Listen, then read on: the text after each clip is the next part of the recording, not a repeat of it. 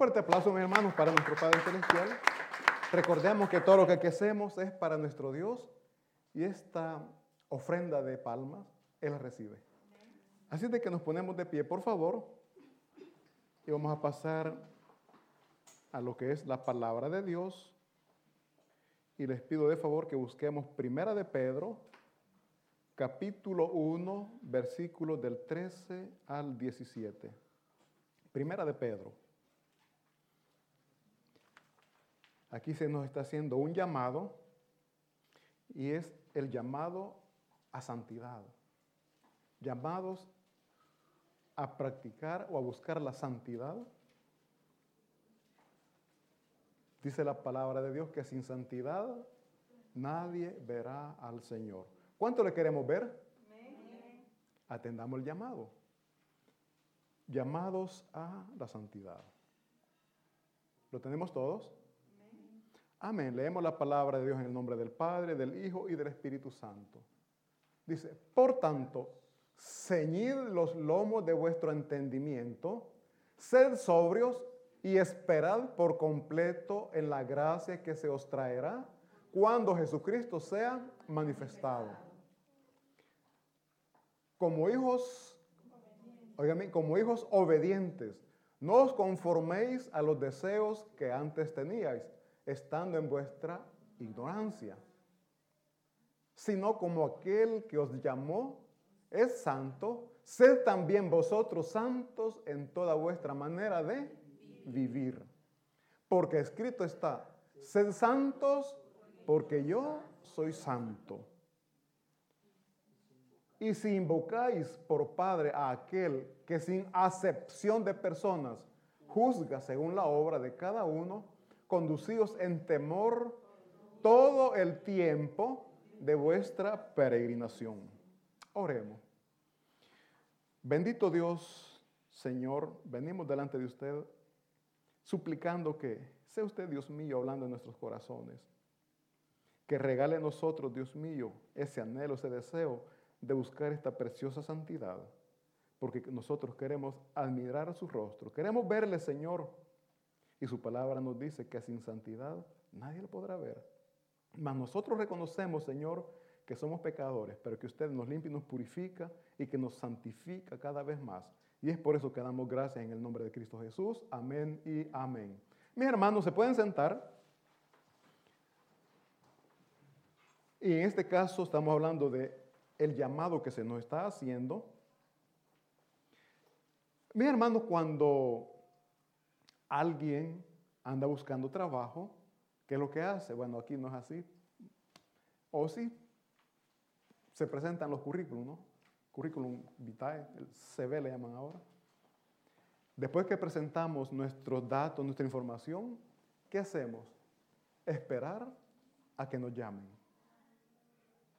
Y qué bonito, qué alegres nos sentimos cuando nos llaman. Platicaba con uno de mis hermanos y me dice que él presentó su información, su currículum vitae, y se quedó esperando llamada. Hasta ahorita todavía está esperando que le llamen. Pero qué alegría cuando alguien presenta todos sus documentos y recibe esa llamada, ¿verdad? Qué alegría, qué satisfacción, qué felicidad. Cuanto más acá, que es Cristo Jesús quien nos está llamando. Si nos sentimos contentos cuando nos llaman para que trabajemos, mucho más ahora que estamos recibiendo un llamado de Cristo Jesús. Y nos está llamando para que busquemos la santidad, porque a través de esa santidad que Él nos da, vamos a verle a Él cara a cara. Gracias a esa santidad que Él nos da, vamos a vivir una eternidad al lado de Él. Gracias a la santidad, no vamos a llegar a esa condenación eterna que muchos van a llegar por la dureza de corazón. Dios les está llamando, pero ellos no quieren.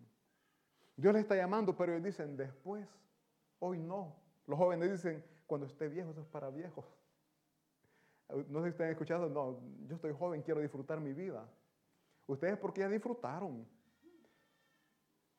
Mi hermano, la juventud le llama disfrutar a andar todos golpeados en la vida. Al sufrimiento, ellos le llaman disfrutar.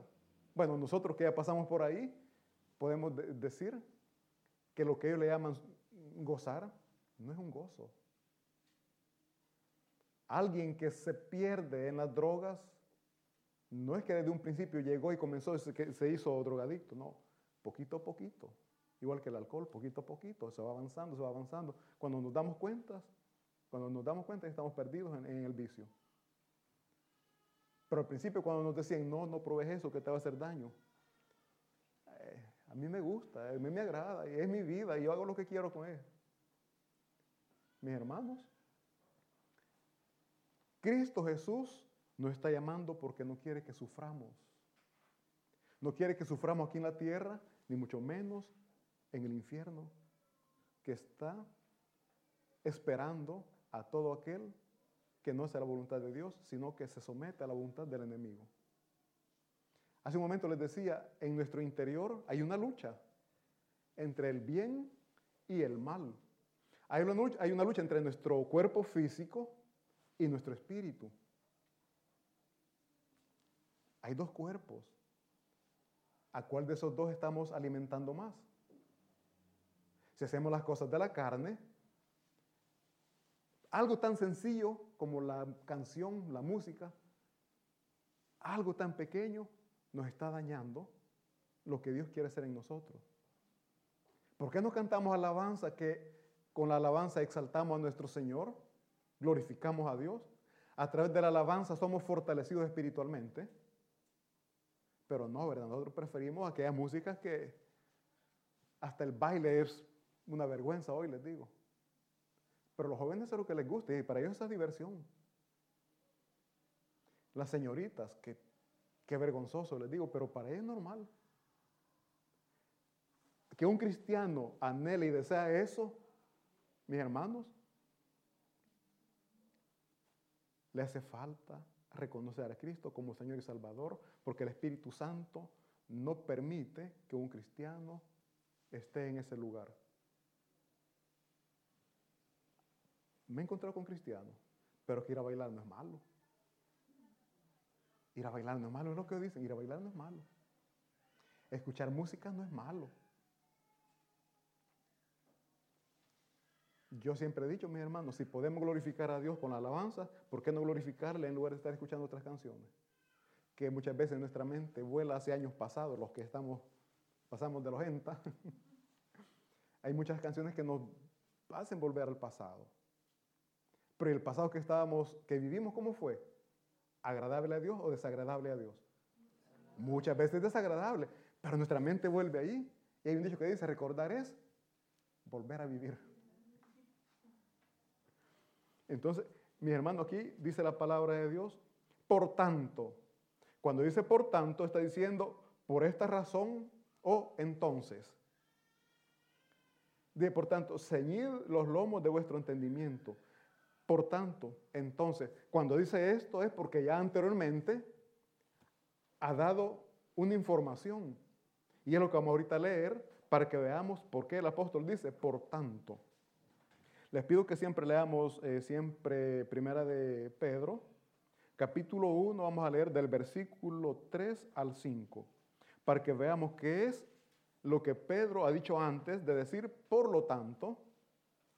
Dice el versículo 3, bendito el Dios y Padre de nuestro Señor Jesucristo, oigan bien, que según su grande misericordia nos hizo renacer para una esperanza viva, por la resurrección de Jesucristo de los muertos. Oigan bien, dice acá, bendito el Dios y Padre de nuestro Señor Jesucristo, que según su grande misericordia, no éramos merecedores, pero por su misericordia nos ha hecho renacer de nuevo. Dice la palabra de Dios que cuando nosotros entregamos nuestra vida a Cristo Jesús, somos hechos nuevas criaturas. Entonces estamos renaciendo. Lo dijo Jesucristo a Nicodemo, te es necesario nacer de nuevo. Y nosotros somos personas renacidas porque el Espíritu Santo ha venido a nuestras vidas. Y ha sido por la misericordia de Dios, no porque seamos nosotros merecedores, simplemente misericordia de Dios. Por misericordia nos hizo renacer para una esperanza viva. ¿Y cuál es nuestra esperanza? Que estaremos eternamente al lado de nuestro Señor Jesucristo. Esa es nuestra fe, esa es nuestra esperanza. Dice, por la resurrección de Jesucristo, Él tuvo que resucitar para que también nosotros resucitáramos.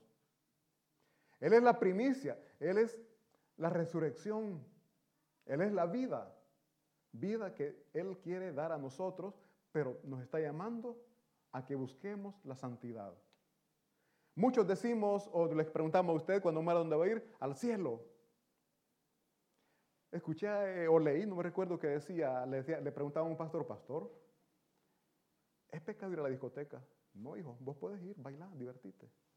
Pastor, y yo puedo hacer, y hizo tantas preguntas, y el pastor, no, sos libre, hacelo. Y él se queda pensando, ¿puedo hacer todo? Sí, le dice, puedes hacer todo, menos entrar al reino de los cielos. Nosotros somos libres. Dios nos da libertad. Dios a nadie ha obligado a que esté acá. Dios simplemente ha puesto en nuestro corazón el deseo de buscarle, de amarle, de seguirle. Después que nosotros hemos reconocido a Cristo como nuestro Señor, como nuestro Salvador, ahí es otro trato. ¿Por qué? Porque ya somos hijos de Dios, y Dios, a quien toma como hijo, corrige. Dios a quien toma como hijo, corrige. Desde que decimos, Señor, yo te recibo como mi Señor, acepto la salvación que en ti puedo encontrar, allí usted pasa a ser hijo de Dios, y de ahí para acá cambia la historia. Mientras tanto, Dios nos da la libertad de escuchar palabra de Dios, porque Dios manda palabras, Dios manda predicadores, pero a nadie le exige, tenés que recibir, tenés que... No. Eso es libre. Por eso nosotros decimos que Dios nos da libertad. Libertad de elegirle a Él la vida, o la libertad de elegir el mundo o la muerte. Somos libres de elegir. Entonces, aquí mis hermanos dice que, dice el versículo 3, que estamos llamados a la esperanza viva por la resurrección de Jesucristo de los muertos. Oigan bien, para una herencia incorruptible. ¿Cuántos han recibido herencia de sus padres? Bueno, están jóvenes, sus padres están con vida. No han recibido herencia, pero hay muchas personas ya de edad que sus padres fallecieron, han recibido herencia. Quizás no tenían nada. Cuando sus padres murieron, pasaron a ser dueños de terrenos, de casas, de grandes cosas.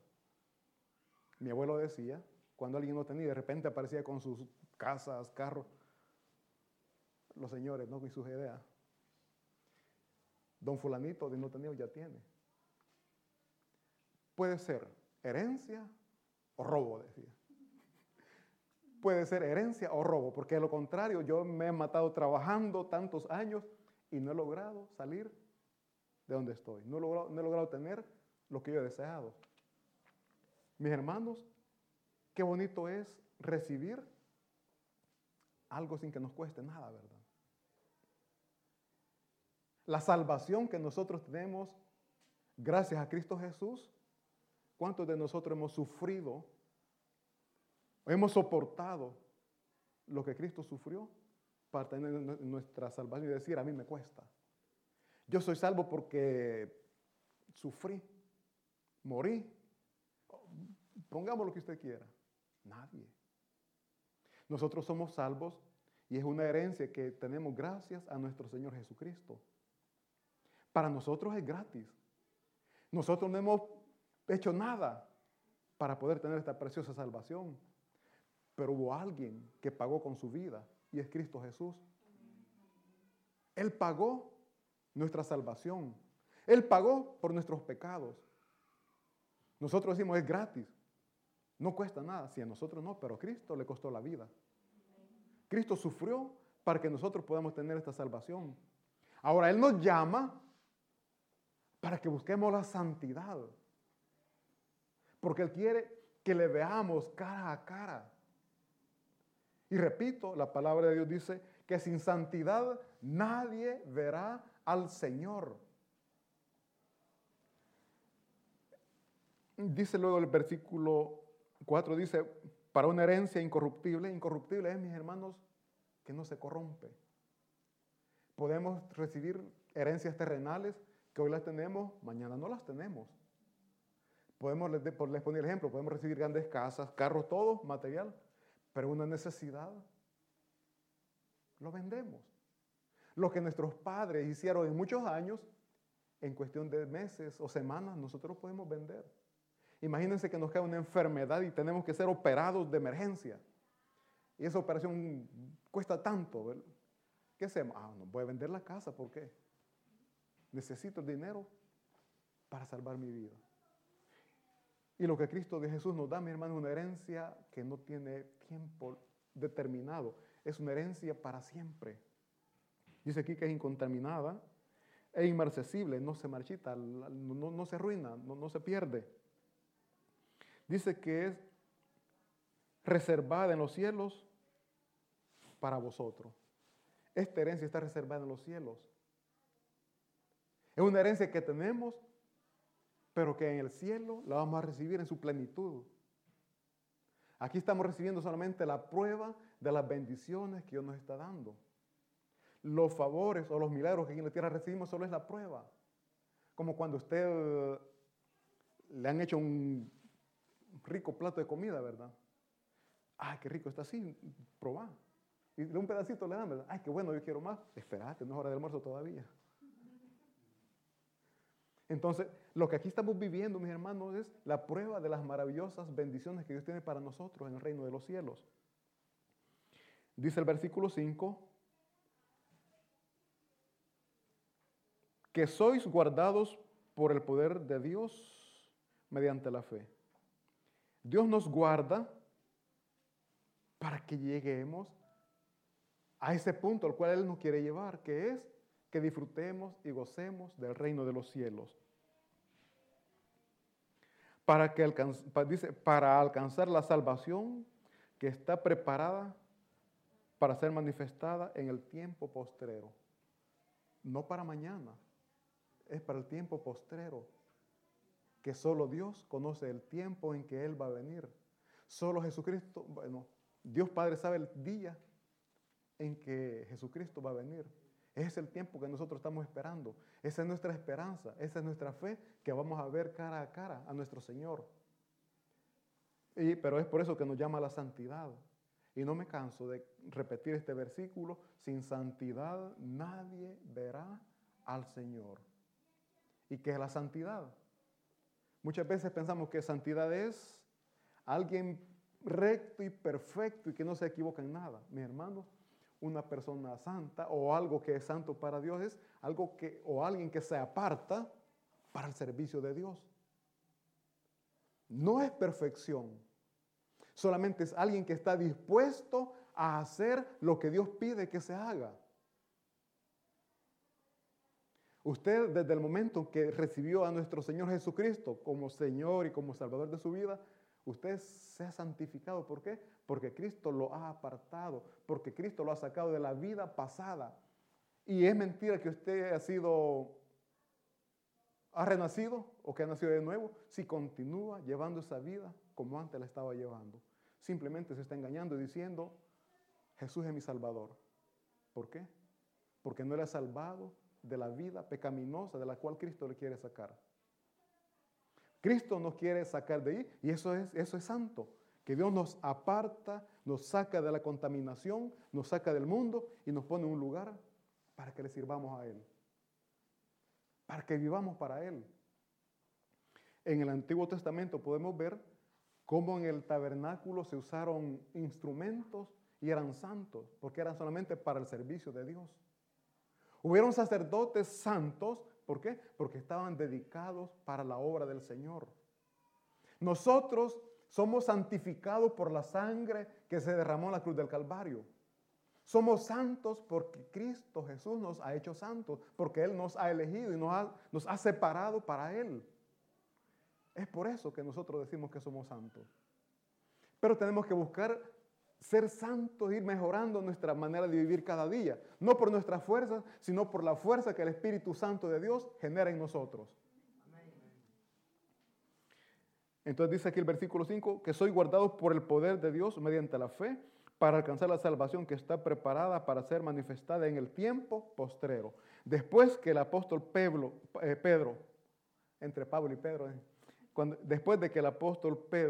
ha explicado esto, pasa al versículo 13, que es el que leíamos. Después que explicó esto, dice, por lo tanto,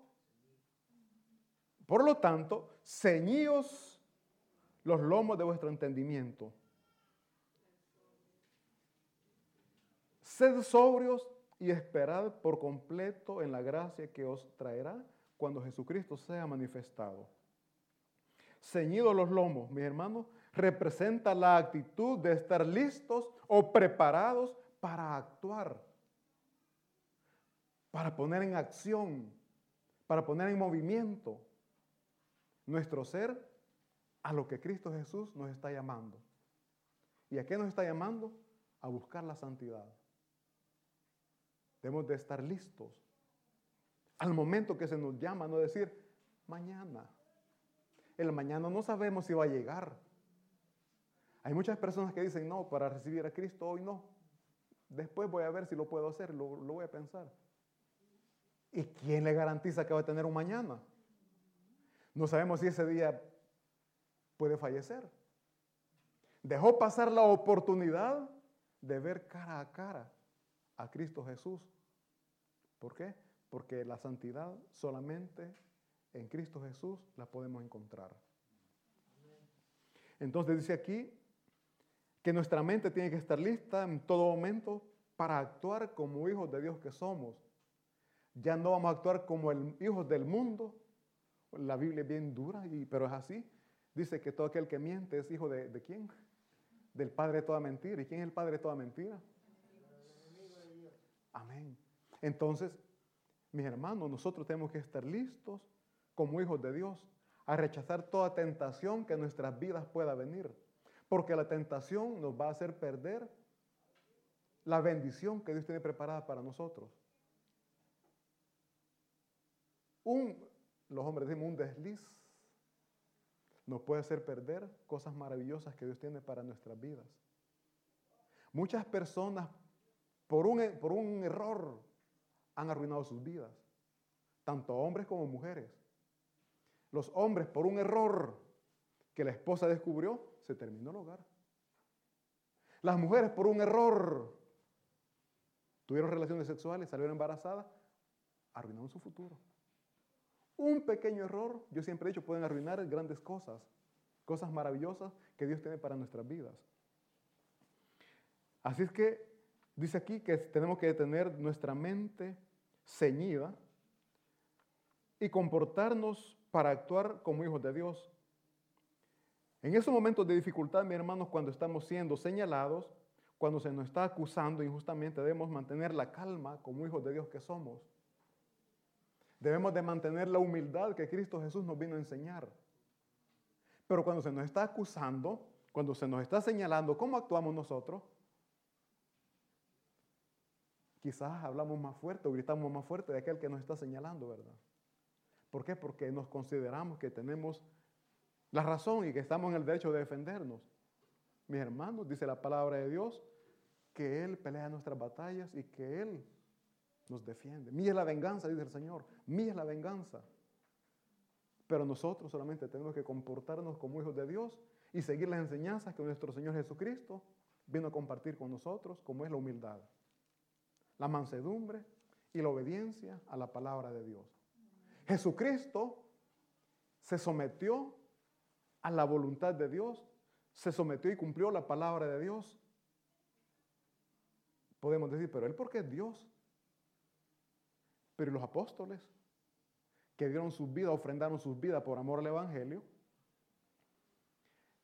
Esteban, que fue lo que dijo cuando estaban apedreando, Señor, perdónalos porque no saben lo que hacen. Esteban no era Dios, pero había aprendido de nuestro Señor Jesucristo que tenemos que perdonar a aquellos que nos hacen daño. Esteban dijo, Padre, perdónalos. Y en el momento que estaba siendo apedreado, Padre, perdónalos.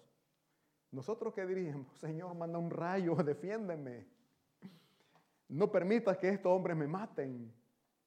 Eso es lo que nosotros decimos, Señor, si soy tu siervo, soy tu hijo, ¿por qué permites que yo pase este problema? ¿Por qué estoy pasando esta dificultad? Simplemente porque Dios está formando el carácter en usted. Así de sencillo. Pero qué duro es, ¿verdad? Yo pienso, José, les hablaba de un principio de José. ¿Qué habrá pensado cuando estaba en la cárcel? Injustamente. Señor, si yo no cometí ese acto inmoral con ella porque no te quería ofender. Y como resultado, como pago, me mandas a la cárcel. Él no dijo eso. Pero nosotros quizás lo diríamos.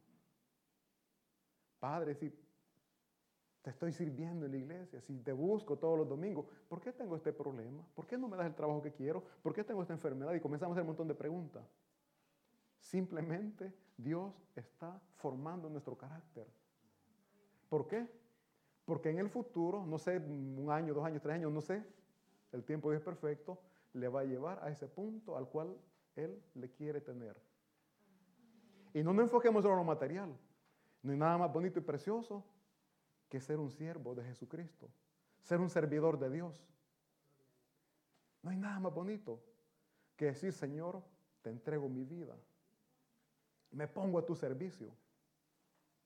Entonces, pero para esto tenemos que estar listos. Nuestra mente tiene que estar disponible. Todo nuestro ser tiene que estar disponible al llamado o a la enseñanza que Dios nos está dando. Después dice, ser sobrios. Ser sobrios, mis hermanos, tener moderación, tener discreción en el modo de actuar. Una persona que es ebria, mis hermanos, no reflexiona, él se deja llevar por sus impulsos y actúa y cuando se da cuenta ya está en la cárcel. ¿Y qué dicen? Porque estaba en los salvadoreños, es porque estaba borracho. ¿Qué quiere decir? Es que estaba ebrio. Y una persona sobria es lo contrario a lo ebrio. Una persona ebria, ustedes han visto cómo camina. Bien firme, ¿verdad? ¿Verdad que no? Una persona ebria como que le mueven el camino, ¿verdad? Como que va bailando, se ve. No hay una estabilidad, no hay firmeza. Y nosotros estamos llamados a ser sobrios, a ser firmes donde Dios nos ha puesto. A ser firmes en ese llamado que Él nos ha dado. Eso es ser sobrio. No movernos de donde Dios nos ha puesto. ¿Por qué? Porque a pesar del problema que estemos pasando, Dios está con nosotros. Dios nos respalda. Entonces dice que debemos ser sobrios, actuar con discreción, actuar con firmeza, no caer en las provocaciones a las cuales vamos a ser muchas veces motivados. El enemigo, Satanás, va a buscar la manera de sacarnos del punto o del lugar donde Dios nos ha puesto. El enemigo es bien astuto y conoce nuestra área débil y por ahí le va a buscar, por ahí le va a llegar. Pero ¿qué dice la palabra de Dios? Que tenemos nosotros que ceñir nuestro lomo, o sea, estar atento, debemos saber actuar con discreción, con moderación, ser sobrios, no dejarnos llevar por nuestro impulso, sino que tenemos nosotros que meditar, tenemos que razonar lo que vamos a hacer. Muchas veces no razonamos, sino que somos impulsivos y cuando nos damos cuenta, ay, me metí en problemas. ¿Por qué? Porque no razonamos, sino que nos dejamos llevar por las emociones o por los impulsos. Así es de que nuestra mente, nuestro pensamiento tiene que estar siempre puestos o concentrados en la santidad que Dios nos está pidiendo. Si Dios, mis hermanos, si Dios nos pagara conforme a nuestros pecados, lejos de recibir salvación, bendición, tendríamos que recibir el castigo eterno. Si fuéramos nosotros recompensados por lo que hacemos, estamos perdidos. Pero es por eso que Cristo Jesús vino y se entregó. ¿Por qué? Porque Él tomó nuestro lugar. El castigo que usted, del pecado que usted hizo, el castigo por el pecado que yo hizo, se cayó sobre Jesucristo. Y es por eso que nosotros tenemos esa preciosa salvación gratuita. por la misericordia de Dios. Repito, gratuita, gratis para nosotros, pero Cristo Jesús pagó por ella. Como cuando usted recibe algo o usted regala algo, la persona que lo recibe no sabe ni cuánto costó, ¿verdad? Pero usted sabe que fueron 3 días de trabajo. Pero es un buen regalo. La persona que lo recibe solamente le dice, gracias. Eso fue todo. Gracias. Eso es lo que sucede con lo que Jesucristo hizo en nuestras vidas. Él sufrió hasta tener esa muerte de cruz para que nosotros hoy digamos, gracias Señor por la salvación, por ese precioso regalo que me has dado. Así que dice que nosotros tenemos que ceñir nuestros lomos de nuestro entendimiento, tenemos que ser sobrios y debemos de esperar por completo en la gracia que se os traerá cuando Jesucristo sea manifestado. Esperar por completo en la gracia, esperar por completo la santidad que vamos a recibir cuando Jesucristo venga o cuando nos llame a su presencia. Ahorita, mi hermano, somos santos porque Él nos ha dado la santidad, pero no tenemos la santidad completa. La santidad completa solamente lo tiene Dios porque Él es la fuente de santidad. Nosotros solamente hemos recibido, repito, la prueba de la santidad que Él nos va a dar. Solo estamos probando esa maravillosa gracia que nos santifica. Pero tenemos que luchar con nuestro interior. Tenemos que luchar con nuestra carne. No darle placer a la carne, porque la carne nos pide tantas cosas que no son gratas a Dios. El Espíritu nos pide, nos provoca o nos llama o nos quiere llevar a la adoración hacia nuestro Dios. Pero es lo que nuestro cuerpo menos quiere hacer. ¿A cuántos les gusta orar, pero orar 1 hora y media, 2 horas y está con alegría? A veces 5 minutos sentimos que ha pasado 1 hora, ¿verdad? Porque la carne no está dispuesta. El Espíritu quiere, pero la carne no está dispuesta. Pero cuando nuestro Señor Jesucristo venga, vamos a recibir la santidad total y vamos a vivir eternamente delante de Él con qué alegría y con qué gozo.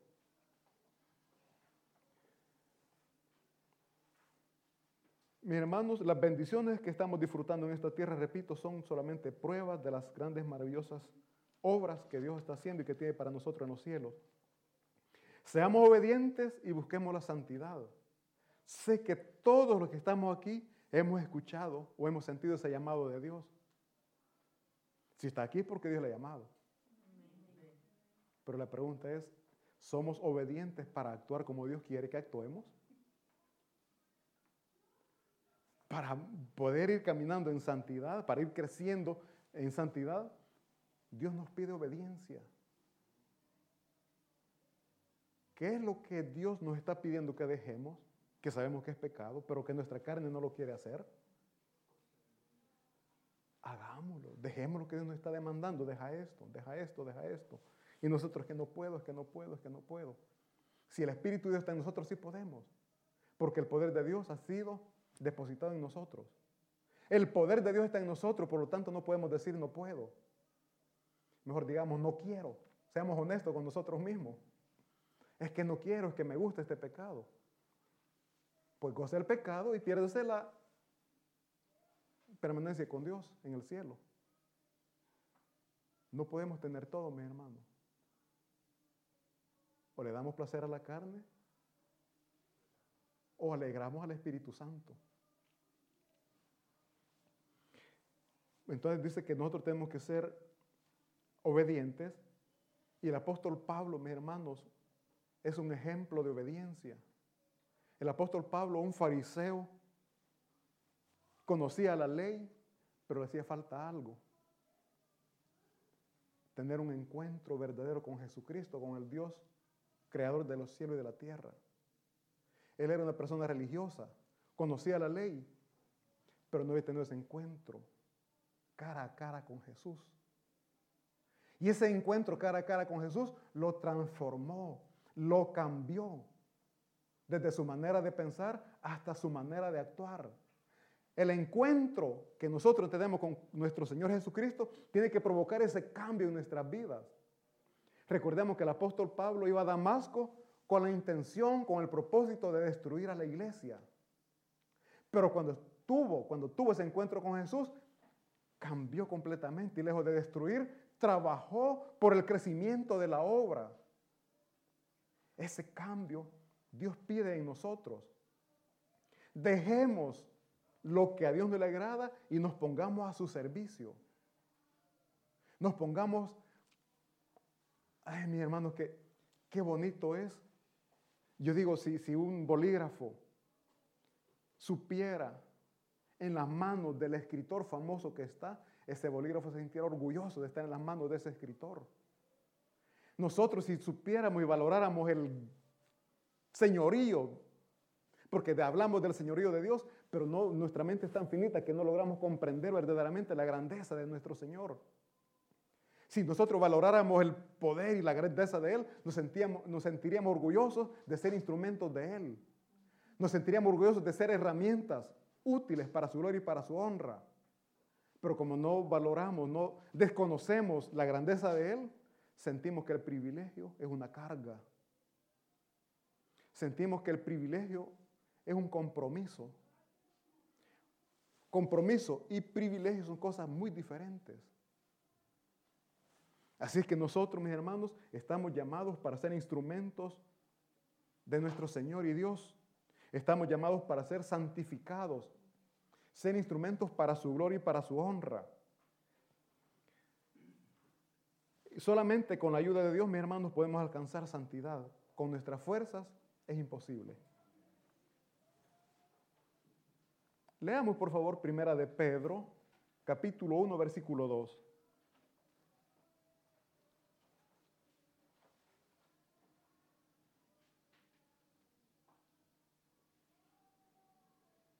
Dice, versículo 2, elegidos según la presciencia, el preconocimiento de Dios, Padre, en santificación del Espíritu, para obedecer y ser rociados con la sangre de Jesucristo, gracia, paz, os sean multiplicados.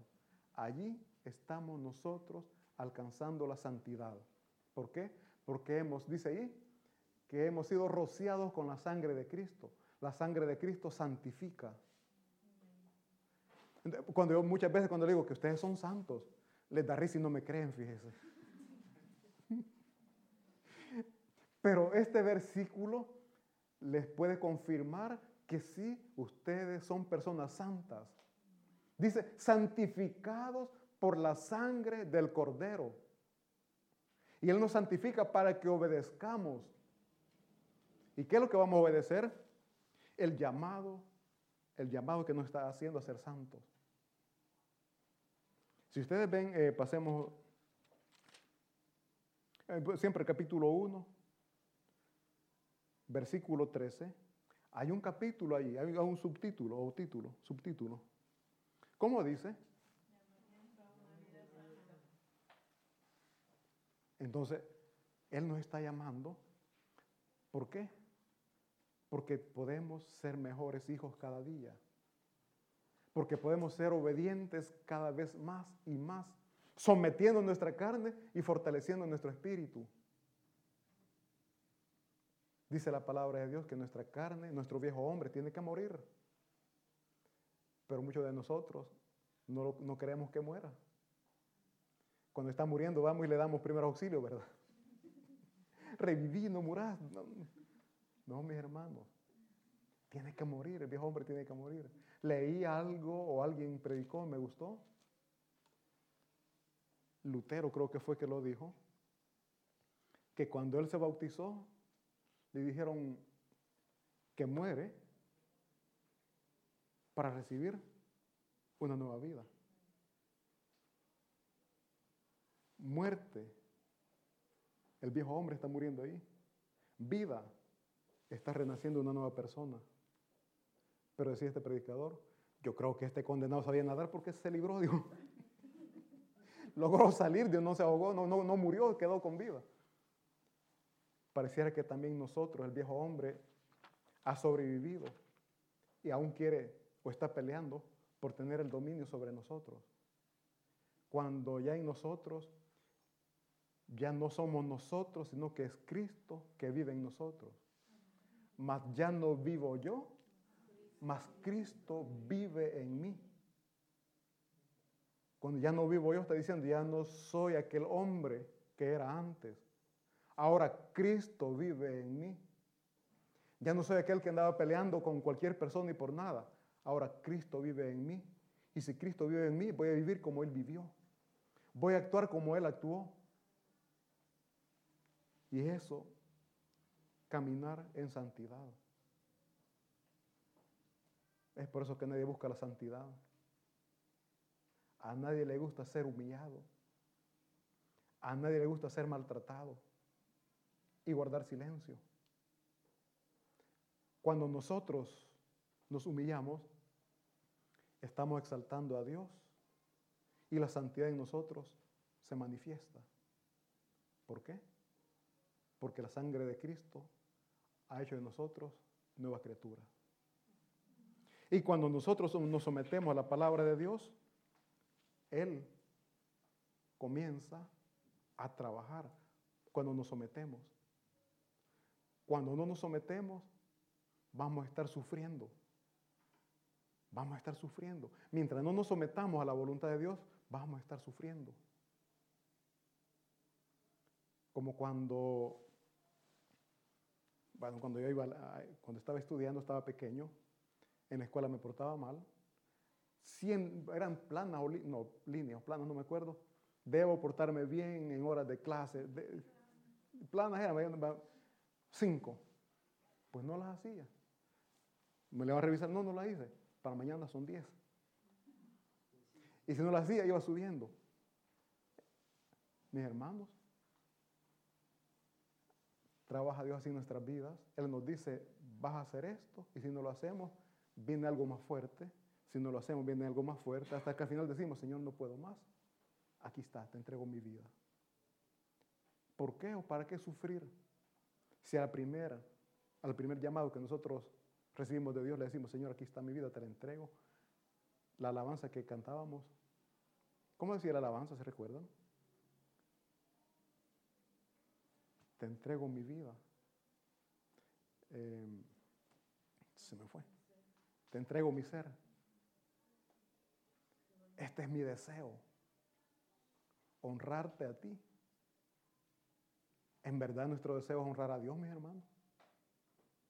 Si nuestro deseo verdaderamente es honrar a Dios, busquemos la santidad a la cual Él nos está llamando.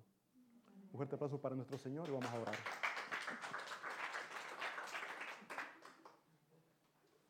Gracias le damos, Señor, por esta palabra.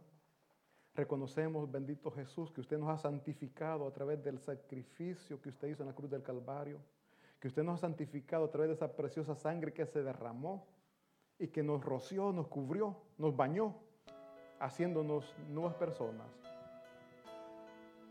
Nosotros, bendito Dios, le damos gracias por haber cargado con nuestros pecados, por haber tomado nuestro lugar. Gracias, bendito Dios. Mi casa se iluminó de tu luz. Hablaste a mi corazón, tu voz me dio dirección. Camino al amparo de tu luz. Tú cuidas de mí, tú velas por mí. Tú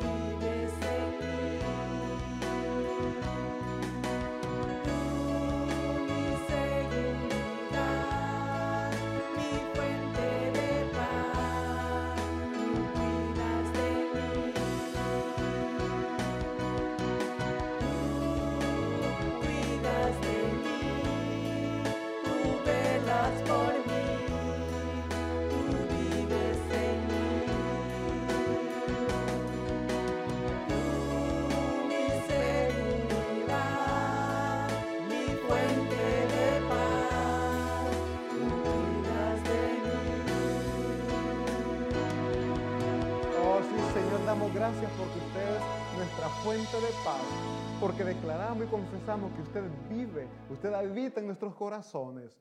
Gracias por habernos purificado, gracias por habernos santificado. Así, Señor, le suplicamos, nos ayude a buscar esa santidad que vaya en crecimiento cada vez más, Señor. No por nuestras fuerzas, sino por el poder y la gracia que usted pone en nuestras vidas, en nuestros corazones. Te damos gracias por todo, Santo y Buen Dios, en el nombre de Cristo Jesús. Amén y amén. Mis hermanos, nos ponemos de pie y nos despedimos cantando esta linda alabanza.